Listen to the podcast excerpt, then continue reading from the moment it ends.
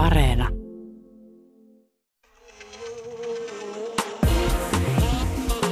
Ylepuhe ja Yle Areena. Naisasiatoimisto Kaartamo et Tapanainen.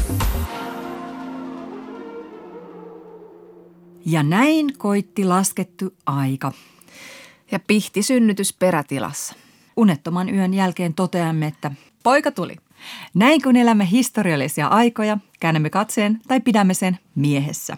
Naisasiatoimistossa ollaan tänäänkin miesten asialla, jotka toivottavasti ovat myös naisten ja muiden asialla. Vieraaksemme saamme teatteriohjaajan ja kirjailijan Eino Saaren, joka kertoo meille mieheydestä. Miten ne mieheyden perusnormit, kuten homoksi leimaantumisen pelko, ovat saaneet miehen karsimaan elämästään kaikki ylimääräiset hellyyden ilmaukset, kuten kaverin koskettamisen. Entä onko se paljon puhuttu kansalaisyhteiskunta, naisten yhteiskunta? Järjestöjen naiset ja vapaaehtoistyötä tekevät naiset pitävät ihmiset mukana yhteiskunnan kelkassa, vaan pidetäänkö heille juhlapuheita tai kannetaanko heidän työssä jaksamisestaan huolta? Isolta metsästäjäkeräilijä feministiltä kysytään, että jos mies menee sieneen eikä laita sieniretkestä kuvaa someen, niin kävikö mies sienessä ensinkään? Kas siinä pulma. No mitäs Jonna, minkälaisia sieniä sä olet keräilyt? Hiivasieniä ainakin. No joo, mä oon miettinyt tässä tabuja ja sitä, että millaiset asiat me mielletään kielletyiksi keskustelun aiheiksi, koska ne synnyttää meissä tai muissa häpeää. Tämän tästä kerrotaan mediassa tai sosiaalisessa mediassa, että joku asia on tabu, eikä sitä puhuta tarpeeksi. Mm. Mutta sitten se, että jos jossain mediassa sanotaan, että joku asia on tabu, niin ei se sitten tarkoita kuitenkaan sitä, että aha, no niin, kissa on nostettu pöydälle, tabu huudettu, tästä aiheesta voidaan nyt sitten puhua. Niin, tabut on vahvoja ja yhteiskunnan kulttuuristen rakenteiden aikaansaamia, joten kyllä ne siellä aika vahvasti pönöttää, vaikka niitä esille otettaisiin. Tämä tuli mieleen, kun pari viikkoa sitten Helsingin Sanomissa oli räppäri Fn haastattelu ja otsikkoon sitä haastattelusta oli nostettu tällainen, että F räppää naisen seksuaalisesta halusta ja muista aiheista, joista ei ole kovin ok puhua. Tämän nosti sitten esille Hesarin pääkirjoitustoimituksen esimies Saska Saarikoski Twitterissä. Hän kirjoitti, että vähintään kerran viikossa julkisuuteen tulee uusi nainen puhumaan naisen seksuaalisuudesta ja siitä, ettei tästä tabu-aiheesta vieläkään uskalleta puhua. No mä tajan ton paradoksin, että kun jostain asiasta puhutaan tabuna toistuvasti, niin sitten tavallaan tabuluonnehan ei ole enää olemassa, mutta se on vähän niin kuin käytetty vitsi, jos siitä lähtee, että tämä on paradoksi, hohohohoi, koska siitä tulee kyllä helposti mieleen semmoinen ikävä, että siinä nauretaan samalla sille toisen häpeälle ja sille, että se niin kuin nostaa niitä häpeää teemoja esille. Niin ja sitten kun vaikka jo viikoittain nyt joku nainen puhuisi seksuaalisuudesta, niin, niin ne asiat vaatii useamman sukupolven verran, että ne muuttuu. Ja ylipäätään niin kuin naisen halun ilmaiseminen ja siihen liittyvä toimijuus, niin ei ole mitään niin kuin normijuttuja meille vieläkään. Kyllähän näitä niin kuin asenteita vielä elää ihan tilastollisestikin edistyksellisempienkin nuorten sukupolven keskuudessa. Eli siis, että huorittelemalla kontrolloidaan tyttöjen seksuaalisuutta ja niin edelleen. Esimerkiksi sukupuolen tutkija Marika Haataja kertoo meille seuraavaksi vieraaksi tulevan Eino Saaren kirjassa naisen seksuaalisuudesta näin, että 1900-luvun alussa naisen seksuaalinen nautinto koettiin hyvin kielteisenä ja muutokset naisten seksuaalisuutta koskevissa ajattelutavoissa tulivat mahdollisiksi sitä kautta, että ryhdyttiin aktiivisesti purkamaan yhteiskunnan ja kulttuurin luomia käsityksiä naisista seksuaalisesti haluttomina ja passiivisina. Sata vuotta siinä meni, että naisen oikeus seksuaaliseen nautintoon on tunnustettu ja naisten seksuaaliselle itsemääräämisoikeudelle on raivattu tilaa. Mm. Toki sitten niin ylipäätänsä seksiin liittyy kaikenlaisia muitakin tabuja edelleen, vammaisten seksuaalisuus, ikääntyneiden seksuaalisuus. Ne on vähän haluttu kieltää ja varsinkin, jos siinä on se naissukupuoli tai muun sukupuolisuus. Myös aseksuaalisuus tai mm. fetissiseksuaalisuus. Eihän niistä ihan hirveästi kuitenkaan puhuta, koska ne on taas siellä normin ulkopuolella. Sitten toinen tämmöinen samanlainen klassinen tabuaihe on kuukautiset. Alkoi muuten just äsken menkat. Niiden tabuluonteesta on puhuttu niin paljon, että moni on naureskellut sosiaalisessa mediassa, että miten niin tämä on muka tabu, kun on menkkataiteilijaa ja menkkakampanjaa ja niin edelleen. Esimerkiksi mun yhdellä tutulla on somessa tapana julkaista juttuja siitä, että miten menkat on tabu, he, he, he just tästä niin läppänäkökulmasta. Ja mä pikkusen kerran provosoiduin ja pyysin sitä kertomaan vähän enemmän hänen kuukautiskierrostaan, koska ne kuukautiset sitten ei ole kerran tabu. Mutta hän ei kertonut ja varmaan syy oli sitten juuri se, että hän ei varsinaisesti väittänyt, että kuukautiset ei olisi tabu, vaan tämä asetelma, että puhutaan jostain, mistä muka ei puhuta. Hmm. Ja, ja siis jos nyt puhutaan, että onko ne kuukautiset tabu, niin jos tätä räppäri F lainataan, niin ei ne nyt ehkä edelleenkään ole ihan ok puheenaihe, vaikkapa miespainotteisessa työkaveriseurassa, niin ei siellä välttämättä tule päiviteltyä kuukautiskipuja samalla tavalla vaikkapa selkäsärkyä. Mutta siis tämä menkkatapuhan on alkanut murtua vain siksi, että sen eteen on tehty niin paljon työtä, sekä valistuksellista että taiteellista. Ja siis vuosikymmeniä huomautan. Mä ihan suuresti viisi vuotta sitten, kun tällainen 26-vuotias Kiran Gandhi juoksi Lontoon maratonin ilman kuukautissuojaa ja siltä valui sitten verireittä pitkin. Mm en olisi pystynyt 26-vuotiaana, kun menkkani olivat verevimmillään, niin samaan suoritukseen. Että kyllä niin kuin se pelko siitä, että jossain on läikkä, jota itse voi sitten kontrolloida. Se on eri asia, kun piirtää menkkaverellä peiliin hymynaaman. Mm. Kyllä siihen liittyy ihan hirveästi häpeää. Kyllä. Mutta että jos nyt kuukautiset ei enää ole tabu sanan varsinaisessa merkityksessä, mm. niin, niin kyllä niiden loppuminen on. Eli on alettu kutsua vaihdevuosia vaietuksi tabuksi. Ja mä oon esimerkiksi itse miettinyt tässä, että onko me jossain premenopausissa. Tämäkin on asia, josta oikeasti on kuullut siis tyylin viikko sitten.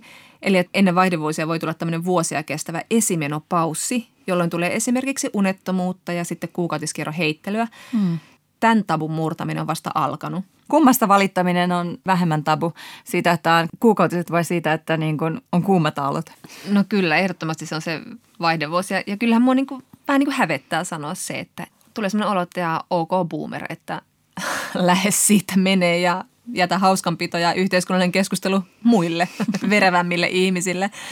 Mutta että kyllä näistä mm. niin kuin, vertaistuella sitä uskaltaa suunsa avata. Mm. Kun näkee, että muutkin puhuu, niin itsekin voi puhua. Mm. Ja sitä kautta sitten saa myös tietoa sitä asiasta ja se ei tunnu niin mysteeriltä. Voi mm. ajatella, että tämä voisi liittyä ehkä siihen. Kyllä. Mutta naisiin liittyen yksi iso tabu on äitien henkinen tai fyysinen väkivalta lapsiaan kohtaan. Mm.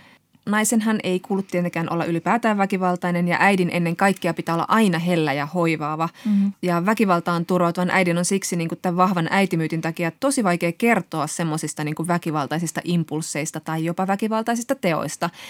Ja tämän takia hän ei sitten pysty hakemaan apua – niin että se häpeä on niin kuin liian suuri. On niin kuin helpompi ajatella jotenkin, ei sitä tapahtunutkaan tai se menee itsestään ohi, kun avata siitä suunsa. Ja tämä on konkreettinen esimerkki siitä, miten vahingollista se voi olla monelle ihmiselle, että jotain asiaa ei uskalla avata. Ne. Eikä ne taput tietenkään aina liity naiseen. Kyllähän niin kuin miesten on vaikea puhua seksuaalisesta häirinnästä tai seksuaalisen väkivallan niin kuin kokemuksesta, koska patriarkaatissa on heikkoita joutua uhriksi miehenä – Mm. Tabuja riittää, mm-hmm. mutta että niille, jotka niinku neitä jaksaa nousta rikkomaan ja omilla kasvoillaan hälventämään, niin kyllä niille pitäisi aina aplodeerata eikä vaan niinku kuittailla somessa. Näin se on ylipäätänsä. En jaksa enää kuittailua, se on niin 2016-2020. Yle Puhe ja Yle Areena. Naisasiatoimisto Kaartamo et Tapanainen. Tänä vuonna Suomessa on puhuttu ehkä enemmän kuin koskaan koskettamisesta. Pandemian myötä me, Juuri ja juuri halaamaan oppineet suomalaiset ollaan opittu välttämään toistemme koskettamista, ja moni yksin elävä esimerkiksi elää juuri nyt kroonisessa kosketusvajeessa. Mutta kenties yhdelle ihmisryhmälle tämä on pitkälti business as usual, normimeininkiä, nimittäin suomalaiselle miehelle. Teatteriohjaaja Eino Saari keräsi suomalaisten miesten kokemuksia kosketetuksi tulemisesta ja toisten koskettamisesta. Näistä haastatteluista syntyi dokumenttiteatteriesitys ja myös alkusyksystä ilmestyi esikoiskirja Miehen kosketus. Eino, millainen kosketus, koskettaminen miehen elämässä on ja on ollut erityisen kiellettyä näin niin kuin miesnormien valossa? No mä hahmotan kolme sellaista keskeistä tabua, joista kaksi on niin kuin mieserityisiä. Ensinnäkin opettajan ja oppilaan välinen kosketus, sitten sellaisen aikuisen täysikasvuisen miehen kosketus sellaiseen lapseen, joka ei ole hänen omansa ja joka juontaa juurensa tietysti pedofilia pelkoon ja sitten miesten välinen kosketus eli kammo homoseksuaaliksi leimautumisesta ja Omakohtaista kokemusta näistä kolmesta on ehkä ennen kaikkea tästä viimeisestä. Ja mun niin kuin, ratkaisuyritykseni on aika lailla koko elämäni ajan ollut sitten vältellä ja väistellä sellaisia ää, myrkyllisiä miestilanteita, jossa, jossa tota, ää, vallitsee tämmöinen kovan kosketuksen normi, jossa miehet eivät voi toisiaan ää, lähestyä lempein aikein. Minkälaisia tilanteita sä tarkoitat? Öm, jos lähdetään perkaa tuolta vähän kauempaa, niin mä muistan ala- ja yläkoulun välisen kesän, kun vaihdoin koulua. Mä olin elänyt semmoisessa suht turvallisessa ja rakastavassa kasvuympäristössä helsinkiläisessä duunariperheessä, jossa omien vanhempien lisäksi niitä turvallisia aikuisia piisas kyllä muitakin siinä ympärillä ja, ja tota, löysin tämmöisen äh, tärkeän poikayhteisön toisista jalkapalloilevista pojista seitsemänvuotiaana noin kymmenen vuoden ajaksi, mutta siinä niin kuin ala- ja yläkoulun välisenä kesänä niin ää, ää, jollain lailla niin kuin astuin itse niin kuin murrosien keskelle ja, ja kaikki se, ne keholliset ja fyysiset ja psyykkiset muutokset, jotka siinä – rupesi niin kuin mielessä myllertämään ja muutenkin. Ja sitten siihen aikaan liittyi paljon semmoista poikien välistä pelottelua, että tota, kun tulette tänne kouluumme, niin alkaa mopotusshowt ja, ja mm. tota, päätä upotetaan vessanpönttöön ja röökipaikalla hakataan ja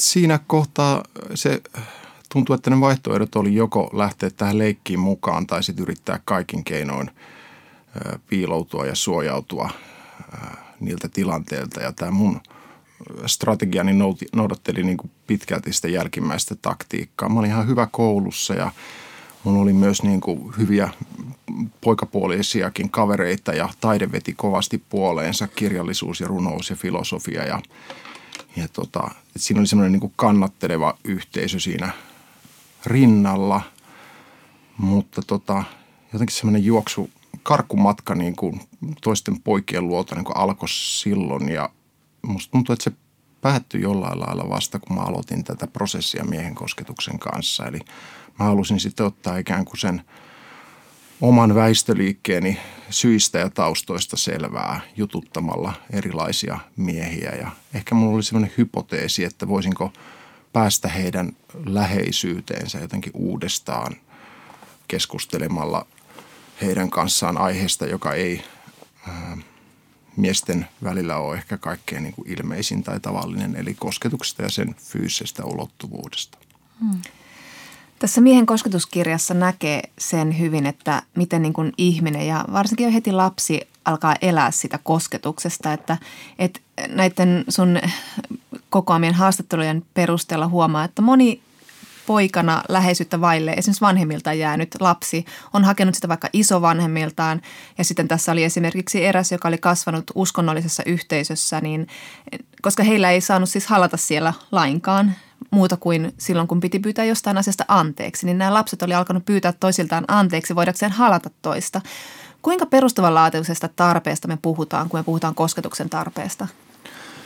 No meillä on jo 50-luvulta Harry Harlown sadistisista apinakokeista tämmöistä tutkimusdataa, jonka... Älä puhu siitä, se on niin jonka, Jonna poistuu hetkeksi studiosta jonka, ja trigger warning kaikille muille. Jonka tulokset noin lyhyesti on, on sellaiset, että, että tota, kosketuksen puutteessa elävistä apinan poikasista kasvaa neuroottisia, häiriintyneitä ja aggressiivisia nuoria aikuisia. Ja on myös tuoreempia tutkimustuloksia siitä, että hellivä ja hoivaava kosketus on niin kuin lapsen kehityksen kannalta yhtä tärkeää kuin lämpö tai ravinto tai uni tai vesi. Ja, ja tota, ainakin näin omalla kohdalla ajattelen, että, että ei se tarvitsevuus ole mihinkään kadonnut. Että, että vaikka meillä on tutkimustietoa ehkä tässä suhteessa enemmän niin kuin lapsista ja heidän kehityksestään ja kosketuksen roolista siinä, niin, niin tota, yhtä tarvitsevia me aikuisetkin olemme. Mm.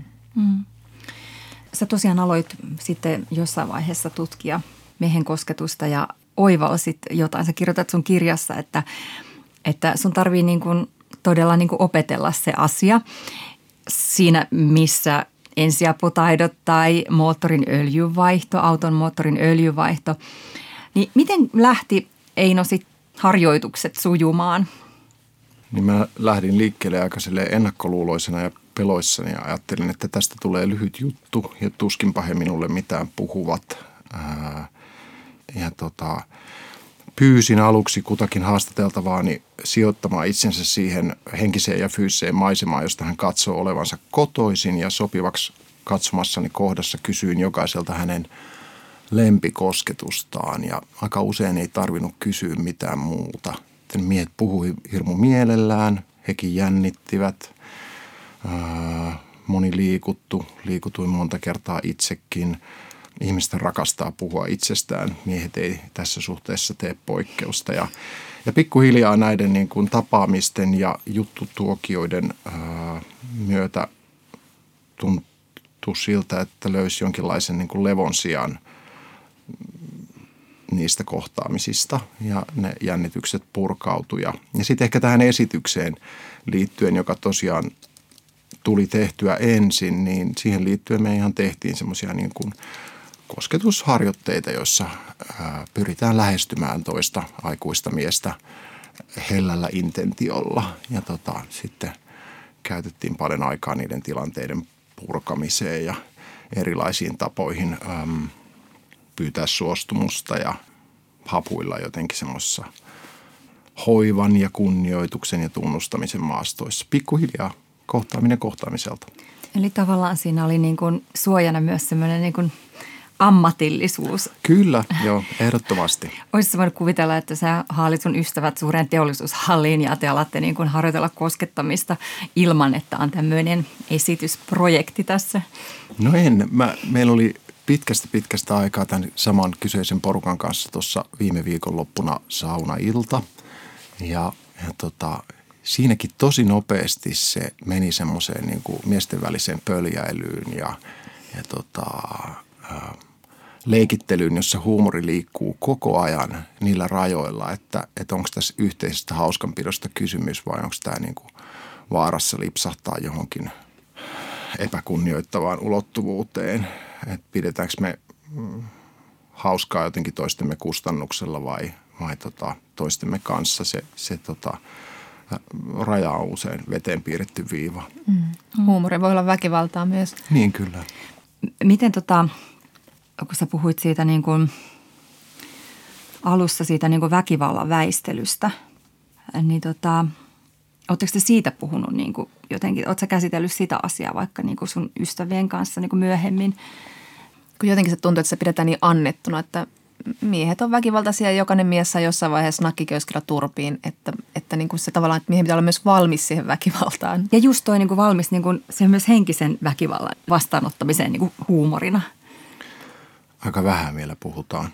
Mä muistan tuon kyseisen harjoitusprosessin varrelta yhden sellaisen alkuharjoitusjakson päivän erityisen lämpimästi, missä aamupäivällä oli sattunut kahden näyttelijän välillä jonkinlainen konflikti ja mä en ollut niin kuin koko sitä aikaa siinä tilanteessa. Se jäi mulle vähän epäselväksi, että mistä siinä oli kysymys ja sitten oli iltapäivällä tauko ja illalla – tultiin uudestaan harjoituksiin ja sitten näki, että toisella näistä näyttelijöistä oli jotakin sydämellä ja siinä aikansa kakisteli. Ja sitten sit hän sai sanottua, että, että hänelle jäi tosi paha mieli siitä, miten sä siinä tilanteessa aamupäivällä teki, puhuttelit häntä ja no sitten sieltä lähti purkautuu sellainen kokemusten ja tunteiden ja ää, liikutusten vyöry ja, ja tota, se saatiin jotenkin puitua. Mutta aika usein tämmöinen ehkä erityisesti tuommoiset niin pienet konfliktit ja mikroaggression muodot jää miesten välillä purkamatta. Mm. No mitä sitten kun poikatutkimuksen mukaan pojat kaipais just tämmöisiä vähän niin kuin syvempiä ystävyyksiä, että voisi puhua myös niistä kielteisistä tunteista eikä vaan heittää läpällä jotain ja näin, että, että sitten se usein jää se ikävien tunteiden purkaminen, se jää vaikka niin kuin äidin varaan, vaikka siis isien ja poikien välit on myös lähentyneet viime aikoina, niin ootko huomannut mitään tässä niin kuin koskettelun opettelemisen prosessissa sitä, että sä jotenkin pystyisit myös puhumaan avoimemmin? Onko ne niin kuin yhteydessä toisiinsa se niin kuin ystävyyden syveneminen ja siihen mukaan tullut koskettaminen, jos se on tullut mukaan?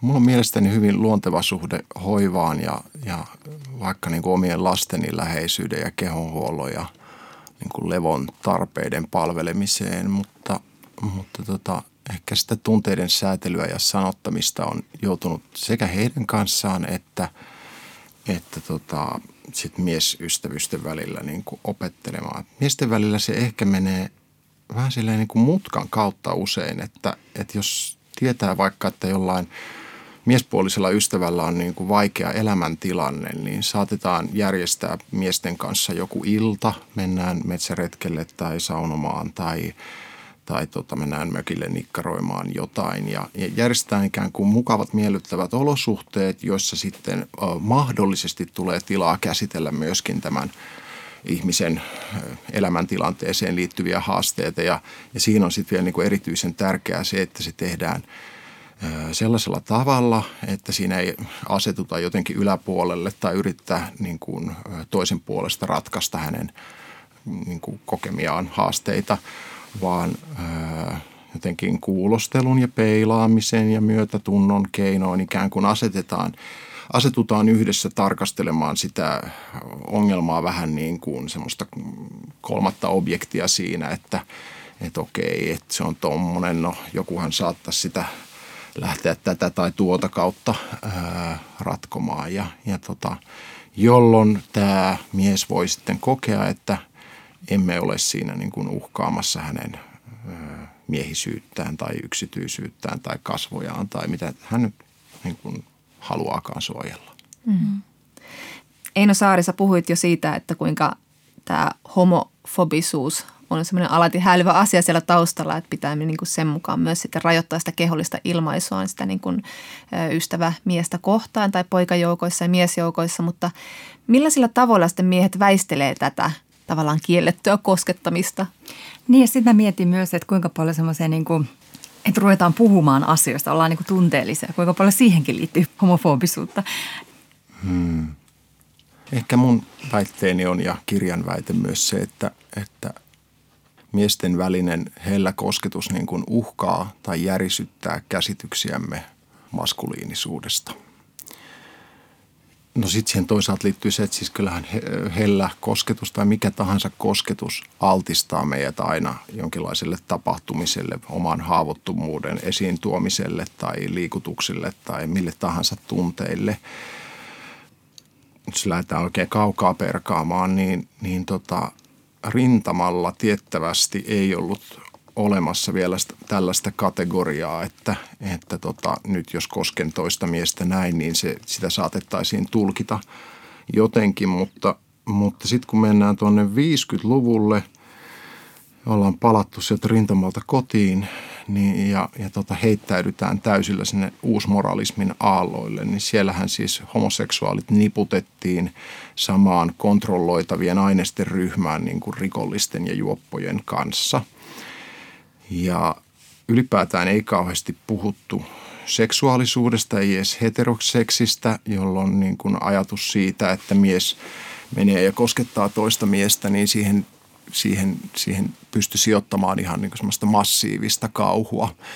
Ja jos mies halusi näin toimia, ää, niin siinä piti, piti pystyä menemään ikään kuin äärimmäisen monen aidan yli ja olemaan hyvin vakuuttunut siitä omasta halustaan tehdä jotakin sellaista – Äh, homoseksuaaliset teothan oli silloin vielä, niin kuin, ne oli rikollisia, ne homoseksuaaliset teot dekriminalisoitiin Suomessa muistaakseni vasta 70-luvun alussa ja mm. tautiluokituksesta poistettiin 80-luvun puolella. Tämmöinen niin pitkä synkkä juova on historiallisessa mielessä sitten meidän sukupuolijärjestelmää voi edelleen kyllä täydellä syyllä pitää aika kaksinapaisena. Meillä on mies ja nainen, yö ja päivä, talvi ja kesä ja jotenkin perustuu siihen, että mies ja nainen nähdään tämmöisenä niin kuin toisiaan himoavina ja haluavina vastakohtina ja, ja tota, niin kuin ajatus homomiehestä jotenkin rikkoo ja sotkee heti tämän sukupuolijärjestelmän niin kuin turvallisuutta. Jotenkin niitä kaikuja tässä hiljalleen tänä päivänä sitten puretaan samalla, kun puretaan koko sukupuolijärjestelmää. Mm moni sun haastattelema mies sun kirjassa kuitenkin kaipaa läheisyyttä toisten miesten kanssa. Miten tämä niin kuin ratkaistaan, että onko se ainoa keino sitten niin kuin hankkiutua urheilujoukkueeseen tai alkaa painia tai jotain sellaista, vääntää kättä? Niin varmaan kohtaaminen kohtaamiselta jos mä teen tämmöisen niin kuin sivuloikan tässä, niin moni mieshän tänä päivänä miettii, että no kuinka ihmeessä voisin osallistua nyt tähän yhteiskunnalliseen keskusteluun. Ja monet uhriutuukin silleen, että kun miehille ei tässä enää ole jotenkin tilaa ja, ja tota, heitä ei tarvita ja niin poispäin. No, mulla on niin kuin kolme semmoista henkilökohtaista toivetta tämän asian suhteen. Ensinnäkin ajattelen, että on monia tilanteita, jossa miehen onkin syytä pitää visusti turpansa kiinni ja keskittyä hiljaa ja tarkkaavaisesti toisten kuuntelemiseen. Ja aivan erityisesti tämä sääntö tai toive pätee sellaisiin tilanteisiin, jossa puhujana on joku sellainen ihminen tai taho, joka ehkä perinteisesti on vaiennettu tai ei ole saanut niin lupaa käyttää ääntään. Toiseksi, jos kuitenkin miehellä on niin kuin halu osallistua juuri siihen keskusteluun, niin aina voi osoittaa semmoista lempeää liittolaisuutta ja tukea. Ja sitten kolmanneksi, miesten soisi ottavan aktiivisemmin osaa itseään koskevaan keskusteluun. Eli jos me nyt puhutaan vaikka näistä, näiden parikymppisten nuorten miesten salaisesta kaipauksesta löytää samanikäinen miespuolinen ystävä, jonka kanssa voisi jakaa ihan kaikkea tai jos me puhutaan poikien yksinäisyydestä tai syrjäytymisestä tai meidän miesvastaista niin suhteesta kouluttautumiseen, niin on aivan ratkaisevan tärkeää, miten toiset miehet suhtautuvat näihin yhteiskunnallisiin ongelmiin. Mm. Mm. Niin just on monenlaisia tämmöisiä ihmeellisiä ennakkoluuloja, niin kuin just tämä tämmöinen niin kuin lukeva poika on tietyllä tavalla niin kuin jo tyttömäinen ja, ja sillä tavalla rikkoo sellaista kovaa poikakoodia. Ja minkälaisia miesnormeja sun elämässä ja mitkä sä oot niin kuin kokenut haitallisimmiksi ja ootko sä päässyt niistä eroon? Muistatko tästä kosketuksen?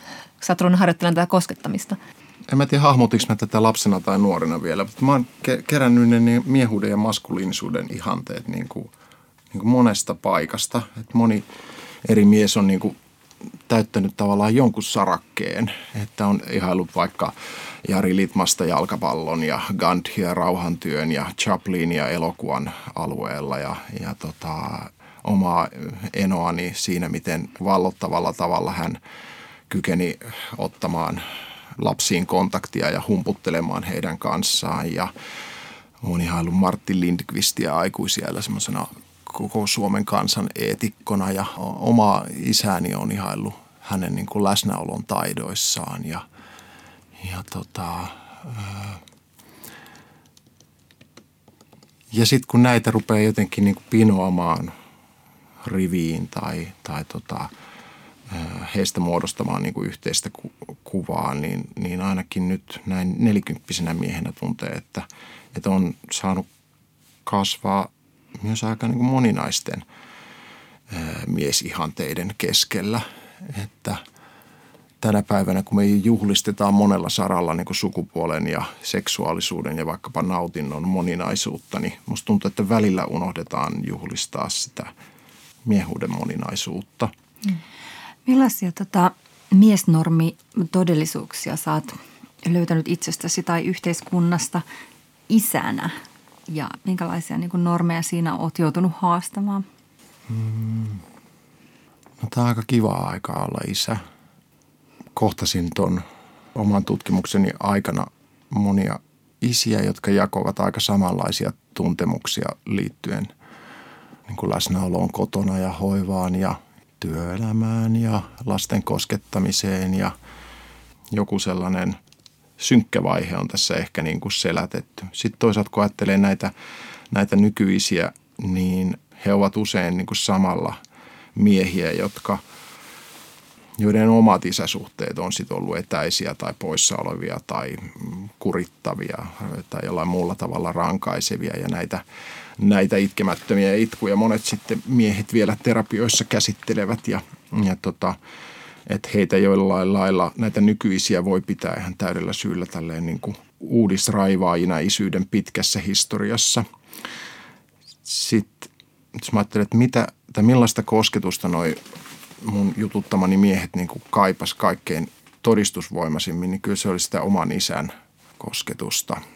Ja siihen liittyy ehkä semmoinen ristiriitaisuus, että, että sitä samaan aikaan niin kuin kaivattiin, vierastettiin, inhottiin ja pelättiin. Mä tapasin esimerkiksi semmoisen 25-vuotiaan nuoren miehen, joka kertoi, että hänen oma isänsä oli kärsinyt vakavasta masennuksesta koko hänen elinikänsä ajan ja, ja oikein minkäänlaista hellyyttä hän ei pojalleen pystynyt suomaan, mutta silti yhä nyt aikuisena miehenä, kun hän tuntee itsensä yksinäiseksi, niin hän äh, kaipaa, että semmoinen isällinen turvallisuuden voima tulisi siihen hänen ympärilleen ja vakuuttelisi pojalleen, että, että ei sulla lapsi rakas ole mitään hätää.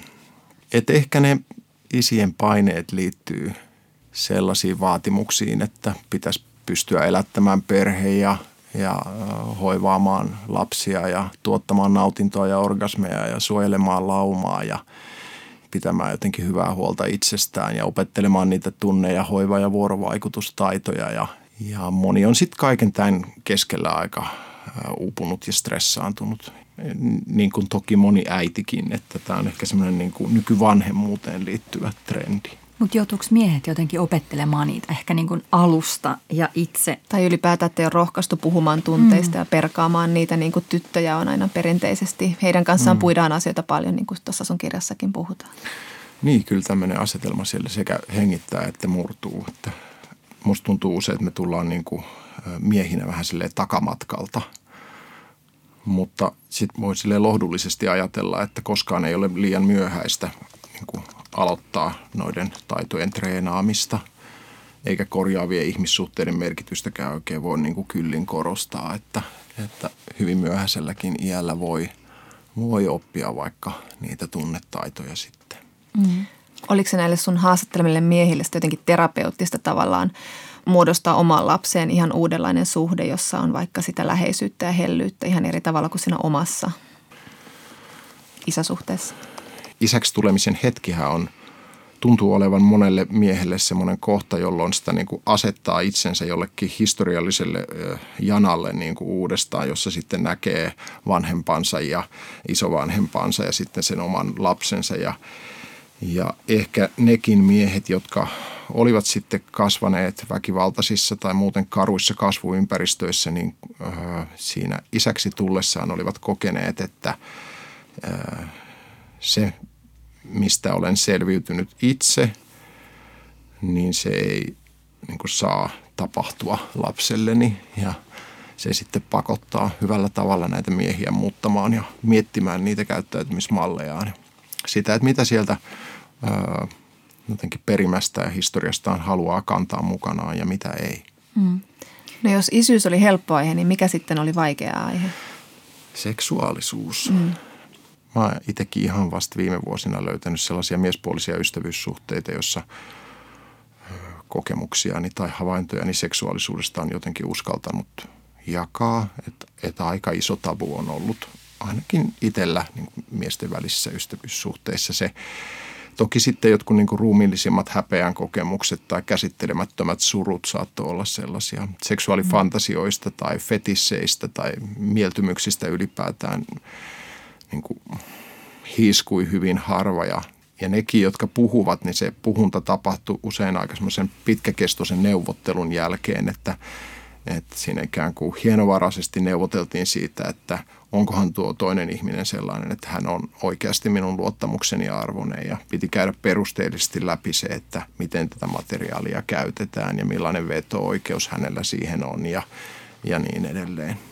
Se on mielenkiintoista, kun me kuvitellaan, että miehelle seksuaalisuudesta puhuminen on niin paljon helpompaa, koska se on jotenkin semmoisella niin kuin nuorena semmoisella niin kuin rehvakkaalla läppätasolla olemassa, mutta jääkö se sitten sille läppätasolle? No semmoista niin kuin pillu- ja panoläppää kuulee kyllä, mutta että jos kaipaa siltä seksuaalisuuspuheelta muutakin, niin tota, se sitten vaatii melkein sellaisia ystävyyssuhteita, jossa se – oma haavoittuvaisuus on jollain tavalla saanut niin kuin luvan tulla esille. Mm.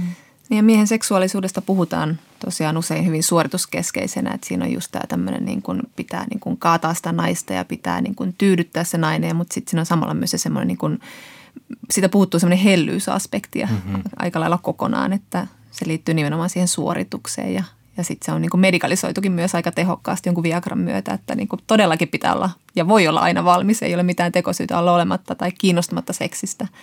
Että ehkä just tämmöinen miehen haluttomuus on myös yksi asia, joka... On ja siellä medikalisoitumiskeskustelun puolellakin sekin oli musta jotenkin hurja, kun yksi tutkija kertoi, että iso osa miehistä, jotka kärsii erektio-ongelmista, ei osta näitä erektiolääkkeitä niinkään sen ikään kuin, niin kuin seksielämän niin kuin laadun tai paranemisen toiveissa, vaan sen maskuliinisen suorituskyvyn takia, että, että pitää pystyä hautaan asti äh, osoittamaan olemaansa niin kuin jotenkin pystyvä ja kykenevä mies tietynlaisissa akteissa. Se on aika kylmäävää. Mm. Teatteriohjaaja ja kirjailija Eino Saari palaan vielä vähän tuohon, äh, tuohon kosketukseen, läheisyyden kaipuun. Niin kuin puhuttiin, niin suomalaiset ei ole mitään suuria halailijoita ja helliä koskettelijoita ollut.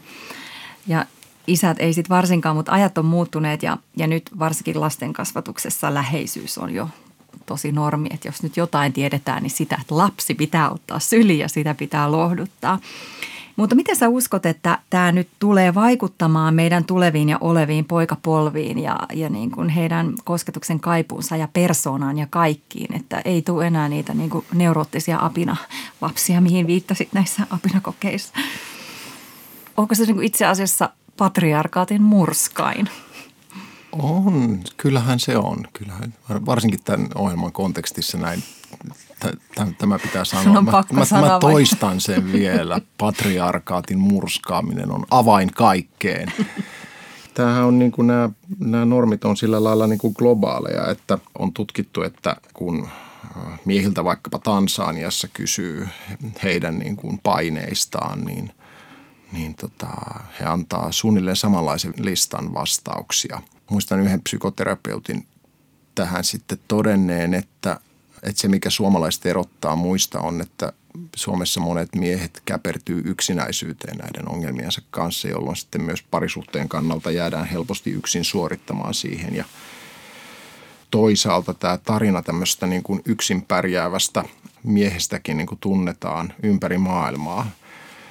Et siinä on vain kulttuurisia variaatioita, mutta mies itsekseen erämaassa on niin kuin tuttu story niin, niin kuin Britanniassa, Ugandassa kuin Nepalissakin valitettavasti. Että kulttuuriset muutokset tuovat varmaan niin kuin kaikenlaista hyvää mukanaan ja, ja tota, lisääntyä keskustelu myös miesaiheista, mutta kyllä sitä aika monella saralla ö, joudutaan vielä käymään.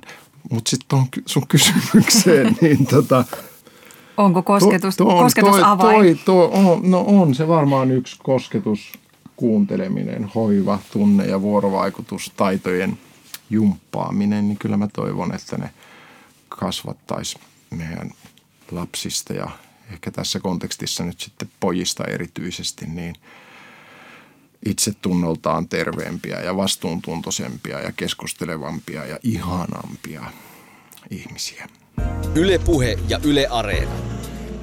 Naisasiatoimisto Kaartamo et Tapanainen. Kas näin. Ja sitten järjestönaisasiatoimistossa puhutaan jälleen kerran siitä, miksi naisten tekemä työ otetaan niin usein itsestään selvänä, ellei peräti hoivavietistä kumpuavana kutsumuksena – mutta tällä kertaa me ei puhuta hoiva-alasta, eli julkisesta sektorista, vaan kolmannesta sektorista, eli järjestökentästä.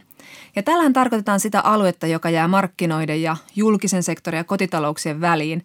Eli tämmöisiä niin järjestöjä ja yhdistyksiä, joita pyöritetään enimmäkseen vapaaehtoisvoimin, ja joku siellä kyllä sitten saa myös palkkaa, että sitä hommaa pystytään pyörittämään sieltä toimistolta käsin. Eli puhumme siis järjestönaisista hallelujaa järjestönaiset ja vapaaehtoistyötä tekevistä naisista. Sillä naisiahan he pitkälti ovat. Joo, Suomestahan puhutaan järjestöjen luvattuna maana. Meillä riittää kaikenlaista konkkaronkkaa, joka on ryhmittynyt joko harrastuksen tai tietyn ihmisryhmän ympärille. Eli monenlaista ihmistä toki siellä riittää. Joo, kyllä, mutta kyllä siis pääasiassa kolmas sektori on naisvaltainen, siis vieläpä julkista sektoria enemmän. Kolmannen sektorin työntekijöistä jopa 85 prosenttia on naisia. Ja vertailun vuoksi siis julkisella sektorilla naisten osuus on reilu 70 prossaa ja yksityisellä reilu 40 prossaa. Ja näiden järjestöjen toimintakyky nojaa siis vankasti niihin, joille ei makseta. Noin neljä viidestä yhdistyksestä toimii pelkin vapaaehtoisvoimin ja esimerkiksi Suomessa toimivissa yli 11 000 sosiaali- ja terveysalan järjestössä toimintaan osallistuu siis peräti puoli miljoonaa vapaaehtoista. Joo, ja, ja siis naiset on aina ollut ahkeria tekemään vapaaehtoistyötä ja sen suosio on naisten keskuudessa siis viime vuosina vain kasvanut. Ja tarpeeseen tulee tämä heidän työ. Mutta siis mitä tämä järjestökenttä nyt sitten oikein tarkoittaa? Mitä sä Outi ajattelet, kun me puhutaan järjestöistä ja järjestönaisista? Jos puhutaan jostain yhdistyksestä, niin mä ajattelen jotain kivaa koirakerhoa. Ja sitten jos puhutaan järjestöistä, niin tulee mieleen järjestöfeministi, eli joku erittäin pätevä femakko.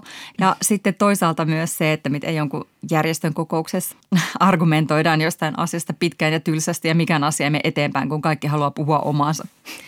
No joo, ja mulle tulee järjestöstä vähän semmoinen, että, että se on vähän sellaista niin kuin epäorganisoitunutta puuhastelua ja siellä on niin outoja juttuja, vaikka joku Paltamon perhosen keräjät tai sitten joku puuhanaiset, jotka myy vaikka jotain lapasia torilla.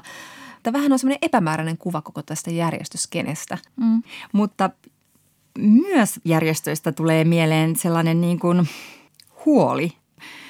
Se, että järjestöjen olemassaolo on uhattuna, eli raha. Tällaiset puheenvuorot, että miten järjestö- ja yhdistysten rahoitus on vaakalaudalla ja, ja toiminta saatetaan lopettaa ja sillä voi olla seurauksia – kyllähän nämä omat mielikuvat vähän hävettää, koska siis tämän koronan myötä on viimeistään alkanut avautua, että miten niin kuin korvaamatonta työtä järjestössä tehdään niin kuin ihmisten hyvinvoinnin eteen. Mm-hmm. Että näähän on niin kuin, nämä tekee työtä paljon just tämmöistä niin kuin lasten ja nuorten ja iäkkäiden ja päihde- ja mielenterveysongelmaisten ja vammaisten ja pitkäaikaissairaiden ja pitkäaikaistyöttömien parissa. Ja ne tukee ihmisiä siellä, missä vaikka julkiset palvelut puuttuu tai tarvii täydennystä. Mm. Eli siis ei mitään puuhastelua, vaan siis todella tärkeää voisi sanoa jopa niin kuin meidän sosiaaliturvan paikkausta monilta osin. Mm, mm. Yhden meidän yhteisen ystävän lapsi kuoli, kun lapsi oli puolen vuoden ikäinen ja ja tämä tota, nainen on sanonut, että hän ei tietäisi, missä olisi ilman käpyn kautta löytynyttä vertaistukea, joka on ollut myös hänen esikoiselleen tärkeä. Mm, niin.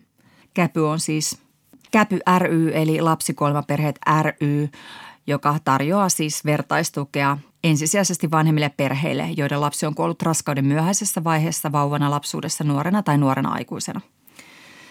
Joo, eli se voi olla tämmöistä niin henkistä vertaistukea tai sitten tämmöistä ihan konkreettista auttamista. Mm. Monessa kunnassa, jotka on aika kuralla, niin tämmöisestä auttamisesta ei tulisi mitään ilman näitä järjestöjä. Eli nämä voivat olla hyvin pieniä, ihan paikallisia yhdistyksiä tai sitten ihan tämmöisiä maanlaajuisia toimijoita. Kolmannella sektorilla tietenkin just tämmöiset sosiaali- ja terveysalan järjestöt, eli SOSTE-järjestöt onkin sitten se isoin. Ja sen takia varmaan niin kuin osiltaan tuleekin tämä kolmannen sektorin työntekijöiden naisvaltaisuus, koska siis hoiva, naiset, tarviko sitä sen enempää selittää. Mm. Mutta että me puhutaan aika paljon julkisen sektorin palkoista ja jaksamisesta. Se on tullut taas noussut puheenaiheeksi koronan myötä. Ainakin sairaanhoitajien. Ainakin sairaanhoitajien, mutta myös varhaiskasvattajien palkoista puhutaan mm. paljon. Mutta että aika vähän me käydään keskustelua ja juhlapuheita niin kuin tästä järjestö- ja vapaaehtoistyön merkityksestä Suomelle ihan niin kuin hyvinvointivaltiona. Mm. Ja sitten joskus tuntuu, että kun tehdään valtion budjetteja, niin se tuntuu vähän semmoiselta niin kuin ylimääräiseltä menoerältä. Vai näinkö näitä uutisia sitten nyt luet? Niin, no ainakin sitä kovasti kiistellä, vaikka niin kuin, kyllähän meidän kaikkien intresseissä pitäisi olla, että meidän kansalaisyhteiskunnan toiminta turvataan monella tavalla. Ja sitten me ei välttämättä niin edes ymmärretä, miten ne vaikuttaa meidän omaan elämään. Että voi olla, että just tässä elämäntilanteessa en tarvitse kansalaisyhteiskuntaa, mutta katsotaan ensi viikolla tai sitten kun korona vie työt tai perheessä joku sairastuu tai mitä vaan. Juuri näin, että omakohtaisen kokemuksen kautta se ehkä sitten avautuu mm. vasta. Mutta, mutta kyllä tota niin, sosiaali- ja terveysjärjestöjen kattojärjestön SOSTEN tutkija Anne Eronen sanokin meille, että ei Suomessa kyllä kovin hyvin tunnisteta sitä kolmannen sektorin toimintaa ylipäätään tai sitten sitä merkitystä. Mm, mm. Eli just tämmöisenä niin tuen ja tiedonantajana, mutta myös niin kuin virkistyksen tarjoajana – Erosen mukaan jopa kuntatasolla nämä päättäjät on saattanut yllättyä siitä, että miten iso määrä siellä toimii tämmöisiä erilaisia paikallisyhdistyksiä ja miten monimuotoista se niiden toiminta ja tuki ihmisille on. Mm. Eli että ei tämä nyt ole mikään ihme, jos sinä ja minäkään Outi niin kuin iltaisin kirjoittaa kiitollisuuspäiväkirjaan sille ylistyksiä ja lämpimiä ajatuksiamme näille järjestönaisille. Tai mm. järjestötyöntekijöille ylipäätään. Niin, niin.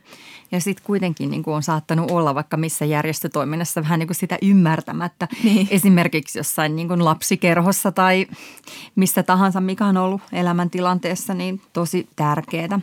Mutta kyllä musta niin kuin kuitenkin tuntuu, että nyt viimeistään niin kuin koronan myötä tämä niin kuin kolmannen sektorin työ on niin kuin huomattu ja varsinkin tämä ihmisten auttamishalu, että kyllähän siihen kiinnitettiin viime keväänä tosi paljon huomiota, että monessa heräsi sellainen haluan auttaa ja Joo, ja tämä nähtiin muun muassa nyt julkaistun tämän vuoden sosiaalibarometrin vastauksissa. Tämä sosiaalibarometrikysely tehdään siis kuntia ja yhteistoiminta-alueiden sosiaali- ja terveysjohtajille ja sosiaalityöntekijöille ja TE-toimistojen johdolle sekä Kelan etuus- ja asiakkuuspalvelujen johdolle. Ja, ja he vastasivat näihin kyselyihin sitä, että koronan aikana järjestöt teki niin kuin tosi hienoa työtä siinä, että ne vei niin kuin apua tarvitseville ihmisille ne palvelut heidän luokseen. Mm. Eli silloin kun nyt ihmisiä ei voinut vapaasti liikkua ja tavata, niin järjestettiin vaikkapa ruoka-apua ja, tai jaettiin maskeja ja pystytettiin soittorinkejä, joilla tiedusteltiin avun tarvetta. Ja sitten järkättiin vaikkapa ihan puhelimia joissa voi purkaa niin kuin sitä henkistä ahdistusta, joka syntyy koronasta. Että tällaiset niin kuin pienet tai suuremmatkin järjestöt, ne pystyy olemaan niin kuin nopeita ja ripeitä ja ketteriä. Ei tarvitse pistää pystyyn kokousta tai seuraavaa tai neuvottelukuntaa, vaan voidaan niin kuin lähteä puolen tunnin päästä viemään hmm. purkillinen kauramaitoa jollekin. Niin. Ja sitten tätä niin kuin purkillista kauramaitoa tai, tai vaipapakettia, sitä on viemässä usein se melko huonosti palkattu nainen tai vapaaehtoinen nainen. Mm. Ja myös tutkija Anne Eronen vahvistaa sen, että ei tätä hirveästi tutkita, tätä vaikka työhyvinvointia tai sitten mm. puhuta näistä palkoista – siitä huolimatta, että nämä järjestöt tosiaan työllistää koko ajan enemmän ihmisiä. SOSTen selvitys muutaman vuoden takaa osoitti, että esimerkiksi just näissä sosiaali- ja terveysjärjestöissä on palkkatyössä noin 50 000 henkilöä. Ja sen verran, mitä nyt on tutkittu näitä työolosuhteita, viimeisin löytyy vuodelta 2013, kun työ- ja elinkeinoministeriö selvitti siten sitä palkkatyöntekijöiden tyytyväisyyttä – niin tämän kyselyaineiston mukaan niin työntekijät oli selvästi tyytymättömämpiä työhönsä kuin vaikkapa julkisen tai yksityisen sektorin työntekijät. Mm. Mutta se, mitä työ- ja elinkeinoministeriö tässä tutkimuksessaan sai selville, oli se, että, että huonon palkan lisäksi tämä työsuhteen pysyvyys ja työn sisällön ennakoimattomuus aiheuttaa paljon epävarmuutta. Niin, varsinkin jos on jotain auttamistyötä, että kun ihmiset tarvitsevat apua niin kuin ihan koska vaan. Kyllä. Mutta tota, tostahan tekee epävarmaan just se, että kun se rahoitus on katkolla, niin tota, ikinä ei voi tietää, että jatkuuko tämä projekti vielä kolmen kuukauden päästä. Se on vähän epämääräisiä, että koska sitten se rahoitus vahvistuu ja näin ja minkälaisia niin voittovaroja veikkauksella on jaossa ja onko tänä vuonna ollenkaan, kun on ollut kiinni masinat. Mutta siis silti järjestökentällä on kuitenkin myös tyytyväisiä ihmisiä siinä mielessä, että moni on työ- ja elinkeinoministeriön selvityksen mukaan halukas vaihtamaan työpaikkaa, mm. mutta haluaa kuitenkin pysyä tällä alalla paljon useammin kuin vaikkapa niin kuin yksityisellä tai julkisella sektorilla. Että se tavallaan se järjestötyö niin kuin koetaan kuitenkin niin kuin merkittäväksi ja tärkeäksi. Mä puhuin tästä asiasta Pauliina Liukkasen kanssa, joka on työskennellyt erilaisissa kansalaisjärjestöissä jo toistakymmentä vuotta, varsinkin ihmisoikeusasioiden parissa. Ja mm. Liukkaselle tämän työn merkityksellisyys on just tärkeintä, niin kuin mm. se varmasti on monelle järjestöihmiselle. Ja hän sanoi sitä, että niin kuin järjestö voi toimia semmoisena niin kuin kansalaisaktivismin alustana, että se tarjoaa niin kuin paitsi sen palkan, mutta myös niin kuin leveämmät hartiat, joiden päällä seisoa ja edistää niin kuin asioita, joita kokee tärkeäksi. Mm. Pauliina työskentelee tällä hetkellä projektipäällikkönä Himaat Strada-hankkeessa Kalliolassa. Kalliola on tämmöinen iso sosiaali- ja terveysalan konserni ja Himaat Strada-projekti taas sitten ajaa asunnottomien asiaa. Mm. Ja Pauliina pitää tätä unelman duuninaan, koska hän on saanut suunnitella tämän projektin itse ja siten siis päättää sen työn sisällöstä, joten hänen niin kuin työtyytyväisyytensä ja jaksamisensa on ollut viime vuosina ihan tapissa. No mikä tässä niin kuin työssä häntä sitten kuormittaa? Tässä työssä se kuormittavuus tulee aika usein sitten siinä, että kun kohdataan marginalisoituja ihmisiä, niin heillä saattaa olla hyvinkin niin kuin traumatisoivia kokemuksia – ja sitten tämä asiakkaan trauma voi sitten joskus siirtyä tietoisesti tai tiedostamatta tälle työntekijällekin. Ja, ja sitten niin kuin tämän sijaistraumatisoitumisen lisäksi niin on aika tyypillistä, että tulee sellainen turhautumisen tunne, että ei saa niitä virallisia prosesseja ja käytäntöjä vastaamaan sen oman asiakkaan tai omien asiakkaiden tarpeisiin. Hmm. Ja sitten kun se työelämä on pätkitty tämmöisiin niin kuin tietyn rahoituksen mittaisiin projekteihin, mm. niin se tuo sitä niin kuin siihen, paitsi siihen omaan työhön semmoista lyhyttä tulevaisuuden näkymää ja usein määräaikaisuuksia ja työnantajat vaihtuu ja työn sisällöt vaihtuu, niin se tuo myös sitä turhautumista, koska ei saa sitä tavallaan sitä projektia suunniteltua niiden tarpeiden mukaan, vaan se suunnitellaan sen 3-4 vuoden rahoituksen mukaan. Että sen pitää mätsätä siihen rahoitukseen, eli se ei silloin niin vastaa välttämättä siihen, mitä niille ihmisille, jotka sitä apua tarvisi, niin minkälaista työtä heidän kanssaan pitäisi tehdä. Ja yleensä se tarkoittaa aika pitkäjänteistä työtä. Niin ja sitten tavallaan niin joku kolmen vuoden rahoitus voi mennä hukkaan, jos siihen ei saa just sitä neljättä vuotta. Nimenomaan, kun, kun alkaisi näin. tapahtua. Mutta tuossa aikaisemmin, kun sanoin noista niin veikkausvarojen vaihtelusta, niin eihän se ole niin kuin ainoa, mistä nämä rahoitukset on kiinni, koska niin kuin tulee myös poliittiset suhdanteet. Ja hallitus kerrallaan päättää, että mitkä järjestöt ja yhdistykset on tärkeitä. Joo, just tuollaiset niin poliittiset suhdanteet vaikuttaa ennen kaikkea näihin kehitysyhteistyöjärjestöihin. Mm. Että niissähän sitten näkyy vahvimmin se virtaus, että millaisia niin kuin kehityspoliittisia teemoja joka hallitus painottaa. Että nyt esimerkiksi ulkoministerillä on läpileikkaavina teemoina ilmastokestävyys muun muassa ja vähäpäästöinen kehitys. Mutta jos kuvitellaan, että ensi hallituskaudella tämä muuttuu tämä painotus, niin sitten nämä ilmastokestävät kehitysyhteistyöhankkeet ei todennäköisesti saa sitä rahaa. Just niin. Edellä mainitusta syystä on tärkeää, että tällä järjestökääntällä säilyy sellainen tietty riippumattomuus poliittisesta päätöksenteosta, että niin kuin voidaan olla sille suht autonomisia ja tehdä niin kuin omia projekteja riippumatta siitä, kuka nyt on niin kuin istuu äh, hallituksessa. Mm. Voitaisiin niin kuin huomioida just tämmöisten niin kuin syrjivien rakenteiden purkamista edesauttavaa työtä enemmän. Että ei mentäisi niihin pikkuprojekteihin ja pikkupätkiin, vaan niin kuin tehtäisiin semmoista isompaa tällaista niin kuin yhteiskunnallisia epäkohtia purkavaa työtä. Niin.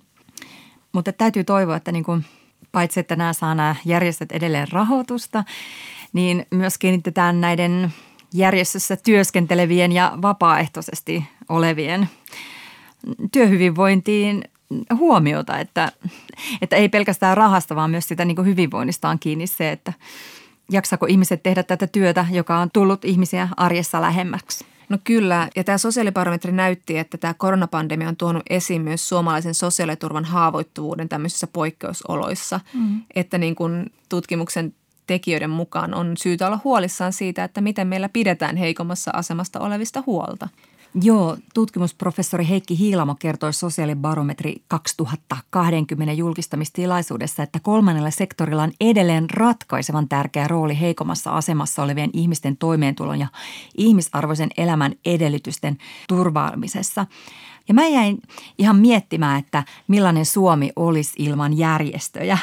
Niin kuin oikeasti tuhansien järvien ja järjestöjen maa – että järjestöissähän on jotenkin sellainen niin perusperiaate, mikä tulee ehkä myös sit puuhasteluajatuksesta, että se on niin kotoisaa, että kuka tahansa saa tulla sisään. Että järjestöt on vähän niin ystäviä, että peremmälle peremmälle – niin, niin paikkaakohan niin semmoinen suomalaisten yhdistysinnokkuus myös jotain läheisyyden ja ystävyyden puutetta, että ne monet on ihan niin myös kaverikerhoja ja ihan jo sellaisenaan tärkeitä. Sitten jos järjestöihin tulee vielä tällaisia jotain niin tavoitteellisuusvaatimuksia, ajatellaan vaikka jotain työttömien pajoja, että sitä pitää olla myös sellaista hyötyä, että se työllistää tai mitä vaan, niin onhan myös niin kuin ne ystävyyssuhteet ja sieltä saadut verkostot hyötyä, että nekin on jo itseisarvo, ystävyys, läheisyys, kaverin puhelinnumero on itseisarvo hyvinvoinnin kannalta. Joo, kyllä. Ja vaikka me nyt puhutaan tässä enemmän just tämmöistä sosiaali- ja terveysalan järjestöistä, niin just tämmöisillä niin kuin ihan tämmöisillä virkistystoimintaa järjestävillä järjestöillä ja yhdistyksillä, niin juuri niillä on tuo arvonsa jo sinänsä, vaikka se olisi minkälaista puuhastelua. Mm. Ja, ja ylipäätään sitten, jos puhutaan niin kuin kaikesta laajasti, niin tämä on niin kuin – toimiva kansalaisyhteiskunta, niin onhan se niin kuin ihan meidän demokratian kannalta ihan oleellinen asia mm. ja ilmiö, että saa ylipäätään niin kuin kokoontua ja yhdistyä ja ajaa niitä itselle tärkeitä asioita porukalle, niin onhan se nyt hieno arvo. Mm. Ja järjestöt on niin kuin kaksikaistainen tie, että sieltä käsin voi auttaa ja sieltä käsin saa apua. Mm. Varmasti usein myös molempia samaan aikaan. Ylepuhe ja Yle Areena. Naisasiatoimisto Kaartamo et Tapanainen. Kas näin, olemme edenneet feminististen kalvosulkeisten kautta turvallisesti rakastettuun osuuteemme Kysy feministiltä, jos haluat tietää, että juna saapuu ja lähtee raiteelta kolme. Tällä kertaa kysymyksen osoitteeseen naisasiatoimisto at yle.fi on lähettänyt nimimerkki Maria Mummo. Kysymys kuuluu. Onko kukaan nähnyt koskaan somessa yhtään sienipäivitystä mieheltä? Miksi sienestys ja marjastus on niin sukupuolittunutta? Vai onko? Erään ystäväni isä käy marjassa vain pimeällä, ettei kukaan näe. Meillähän on myös tämä ilmaus, että oletko mies vai marjanpoimija. Mm. Siis nähdäänkö sienestys ja marjastus jotenkin epämiehekkäänä toimintana? No niin, kiitos erinomaisesta havainnosta. Naisasiatoimiston somemaisemassa tällaista ei tosiaan ole päässyt kauheasti tapahtumaan, mutta yhden hillapäivityksen Lapista näin viime vuonna mieheltä. Eli ei kai se ihan tavatonta ole. Tai sitten hilla on vain miehekkäämpi kuin vaikka kantarelli. Jaa, se voi olla tietenkin, mutta Käännyimme tässä visaisessa kysymyksessä feministisen salaseuramme luontoihmisen, toimitusjohtaja, aktivisti ja kunnanvaltuutettu Leo Straniuksen puoleen. Leo kertoo nähneensä somessa monia sienipäivityksiä miesoletetuilta. Sienestyksessä kyse on vahvasti sukupuolineutraalista toiminnasta. Jos ei ole nähnyt eri sukupuolia sienestys marjastushommissa metsässä tai somepäivityksissä, on ehkä liikaa omassa kuplassaan, Leo sanoo. Niin saattaa se olla, että jos omassa somessa jotain ole, niin se ei puutu maailmasta kokonaan. Leo iskee myös dataa pöytään. Siennestys ja marjastus ovat suosittuja harrastuksia kaikkien sukupuolien keskuudessa. Tilastokeskuksen vapaa-aikatutkimuksen mukaan lähes puolet eli 46 prosenttia 10 vuotta täyttäneistä oli harrastanut marjastusta vuonna 2017. Sienestämistä taas harrasti noin kolmannes 10 vuotta täyttäneestä väestöstä. Leo Straniuksen mukaan on myös totta, että naiset harrastavat sienestystä ja marjastusta jonkin verran enemmän kuin miehet ja ehkä myös sitten viestivät siitä aktiivisemmin. Hän arvaa kuitenkin, että koronapandemian myötä lisääntyneen lähiluontomatkailun myötä myös sienestys ja marjastus näyttäytyvät monelle uudessa valossa, eikä tattipäivitykset ole enää vain naisoletettujen yksinoikeus. Jos nimimerkki Marjamummo haluaa nähdä enemmän miesten sienipäivityksiä somessa, kannattaa ehkä hakeutua Leo Straniuksen sometilien ääreen. Nimittäin hän on tehnyt itsekin päivityksen sieniä marjametsältä. Näin kävi viimeksi elokuussa, kun hän pääsi sienestämään marjastamaan lastensa ja isänsä kanssa. Ja siinä hän on jo kaksi miestä ja marjanpoimijaa. Leo Stranius kertoo, että myös hänen isänsä puhuu sienestyksen ja marjastuksen puolesta aktiivisesti ja julkisesti, vaikkei somea käytäkään. Nuorempi Stranius kuitenkin kertoo itse marjastavansa yleensä lähikaupan pakastealtailla, eikä sieltä saa kauniita luontokuvia. Riippuu kuvakulmasta. Leo päättää, että marjanpoiminta ja sienestys on jotain, joka saisi olla vanhentuneiden sukupuolikäsitysten ulkopuolella. Ja kyllä se varmaan pikkuhiljaa onkin. Varmaan hipsterikulttuuri on muuttanut näitäkin asenteita alle 50-vuotiaiden keskuudessa – Siinä kaikki tältä viikolta. Ensi viikolla puhumme siitä, miksi naiset ovat niin ahkeria ilmentämään luokkaeroja makuun liittyvillä asioilla, sisustamisella, ruoalla ja vaatteilla. Ja nyt myös somepaastolla. Mietimme esimerkiksi sitä, alkaako hyvän maun osoittaminen erilaisilla hankinnoilla näyttäytyä jo vähän huonona makuna. Vieraksemme saapuu 17-vuotias Sahra Karimy. Hän kertoo, millaista on olla yhteiskunnallisesti aktiivinen nuori nainen. Nyt näkemiin. Näkemiin. Yle Puhe ja Yle Areena.